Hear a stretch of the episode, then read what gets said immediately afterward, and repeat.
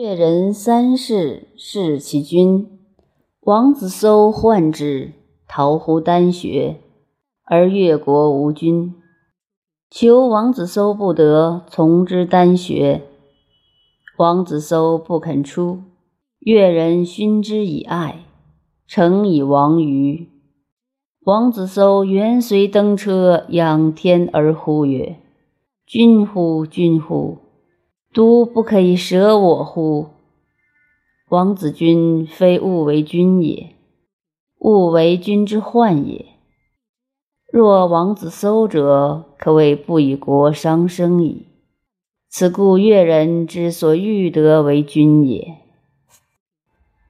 韩魏相与争亲地，子华子见昭西侯，昭西侯有忧色。子华子曰：“今使天下书名于君之前，书之言曰：‘左手绝之，则右手废。’”右手绝之，则左手废。然而绝之者，必有天下。君能绝之乎？昭奚侯曰：“寡人不绝也。”子华子曰：“甚善。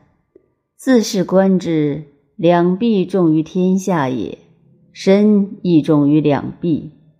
寒之轻于天下，亦远矣。”今之所争者，其轻于寒又远。君故愁身伤生以忧其不得也。其侯曰：“善哉！教寡人者众矣，未尝得闻此言也。”子华子可谓知轻重矣。鲁君闻言和得道之人也，使人以必先言。言和守陋驴，居布之衣而自犯牛。鲁君之使者至，言和自对之。使者曰：“此言和之家于？”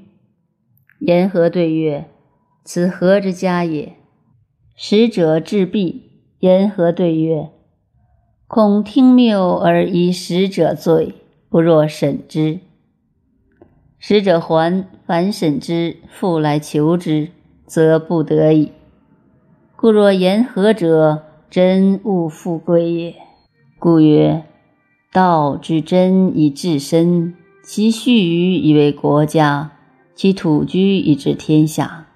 由此观之，帝王之功，圣人之于事也，非所以完身养性也。